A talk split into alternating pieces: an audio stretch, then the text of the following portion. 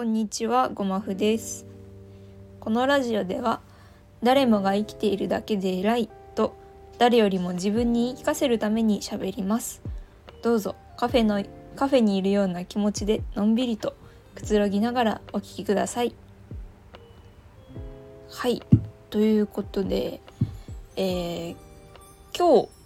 本当についさっきですね。あの久しぶりに自分のブログを更新しましてでねそのどういう記事を書いたかっていうとその摂食障害の人じゃなくて摂食障害の周りの人。だから摂食障害になった人の家族とか友達とか恋人とかそういう周りの人にどういう接し方をしてほしいかっていうのをその私の経験からまとめた記事っていうのをちょっと更新しました。摂食障害への接し方というタイトルで、まあ、あの記事を書きましてうんまあこう摂食障害の人にちょっとこれだけはしないでほしいとかうんなんか私の場合こういうことをしてもらえたのが一番嬉しかったですっていうことをこうあくまでねその私の経験をもとにしてまあ一当事者としてこういう意見がありますというふうに参考にしてもらえたらなということでそういう記事を書いたんですけれどもうんやっぱりその私は摂食障害の当事者だけれどその摂食障害の周りの人の当事者にはなったことがないんですね。だからうんそういう人に向けてのそのこちら側はこういう気持ちですっていうことはやっぱり本その当事者側じゃないとわからないし逆にその言いにくいこと聞きにくいことでもあると思うので、ね、そういう風な記事をねちょっと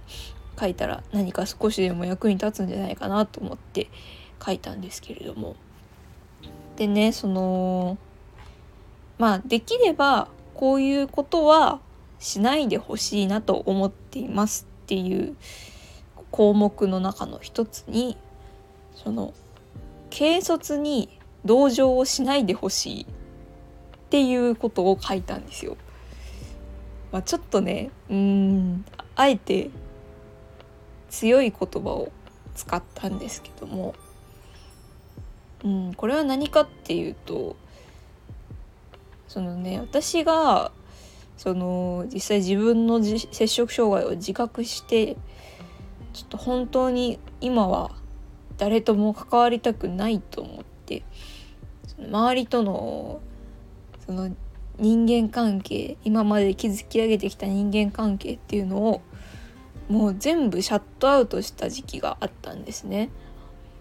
でそこでまあだからそのこうプライベートで使ってたツイッターとかも消して LINE ももう本当に申し訳ないけれどももうほぼ全員ブロックとかして本当にねなんかこう消息不明みたいな感じでこう消えたみたいな時期があってでその時に本当にねそのありがたいことに連絡をくれた人が何かいたんですよね。でその人たちに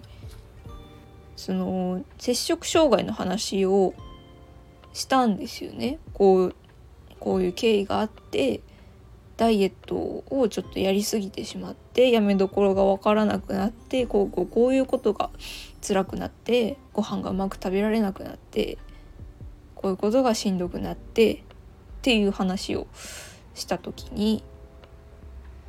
やっぱりこうみんな共通して「いやわかる。なんかダイエットってさしんどいよね」とか「いやなんかわかる。私もね食事でこういうことがあったんだよね。わかるわかる」みたいな感じでこうすごくね共感というか、まあ、同情というか、うん、なんかすごく「あ分かるよ。分かる分かる。一人じゃないよ」みたいな感じのこうテンションでこう話を聞いてもらったんですね。もちろんそのその行為自体すごくありがたいしありがたいものだったんですけどその当時のもう本当にいっぱいいっぱいで余裕がない自分にとっては正直全然その共感が嬉しくなかったというかなんならちょっとうんなんかムカッとしちゃったんですよね。なんか私のしんどさはそんなもんじゃないって思っちゃって。なんかそのダイエットと摂食障害を一緒にしないでほしいなとか、うん、なんかこの人に私の辛いことのどこが分かるのかなとか。なんか私が話したこと全然伝わってないんやなみたいな風になんかすごく思ってしまって。内心ね全然それを口には出さなかったんですけど、うん、なんかすごくがっかりしてしまったんですよね。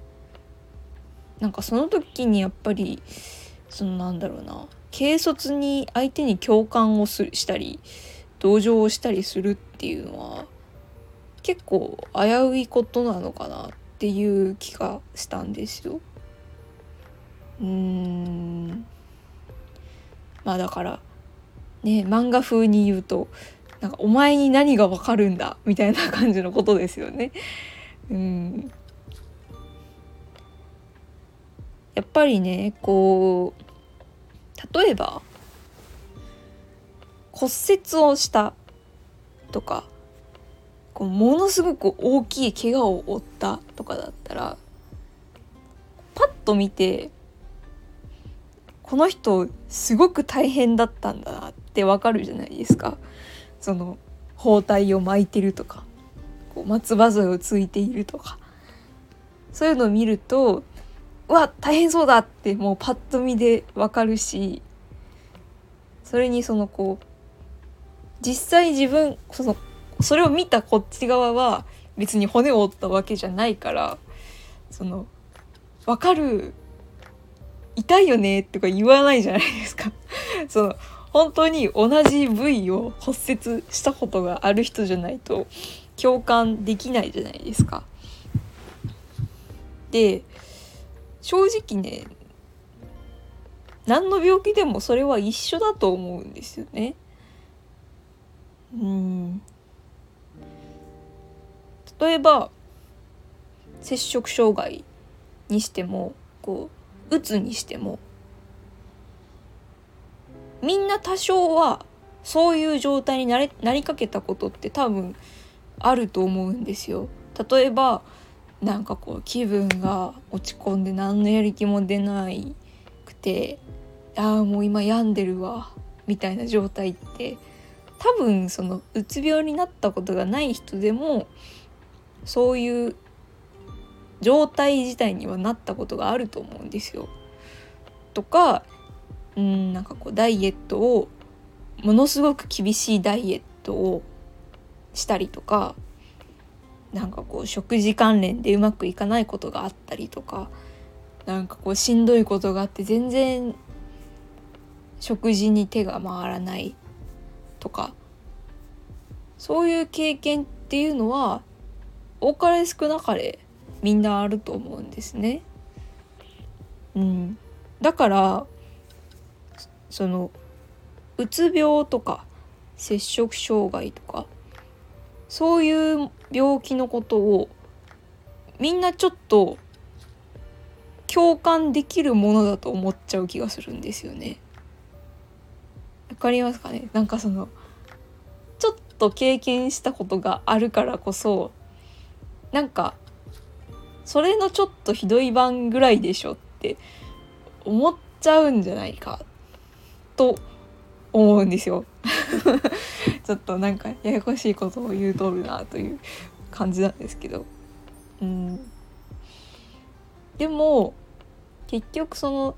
摂食障害を実際に経験した身としてはそんなダイエットが大変だったとかダイダイエットをちょっとやりすぎてしまったとかそれぐらいのことと摂食障害の大変さを一緒にしないでくれっていう気持ちはやっぱりちょっとあってだから本当に摂食障害になったことがない人にその気持ちわかるよ大変だよねって言われても正直全然嬉しくないんですよね。いや本当にその相手からしたらすごくなんだろう優しさで言ってもらってることだしそれ自体すごくありがたいことだからその気持ちを無義には絶対したくないんですけど、うん、だからこそ、うん、やっぱり軽率に共感をしちゃう。その全く同じ経験者でもないのに共感をしちゃうっていうのは結構うん危ない行為なんじゃないかなってということに摂食障害になってから気づいたっていう感じですね。うんだから多分私自身もこういう摂食障害になる前はねその簡単に人に共感したりとかしてたしなんか共感をしてあげるのが優しさだと思ってた節があるので共感をすれば相手が喜んでくれるとか。分かるよって言ってあげるのが救いなんじゃないか。と思ったことも実際あるし多分私も誰かに同じ思いをさせてるんやろうなと。は思いますね。うん。ねその今回はそのまあ摂食障害の周囲の方向けに記事を書いたんですけどもこのその簡単に共感をしないっていうこの項目だけはちょっと別に他のことでも共通するんじゃないかなと思ってあの今回お話をさせてもらいました。はい。まあ実際の記事はもうこの部分以外はほとんどもう専門的なことというか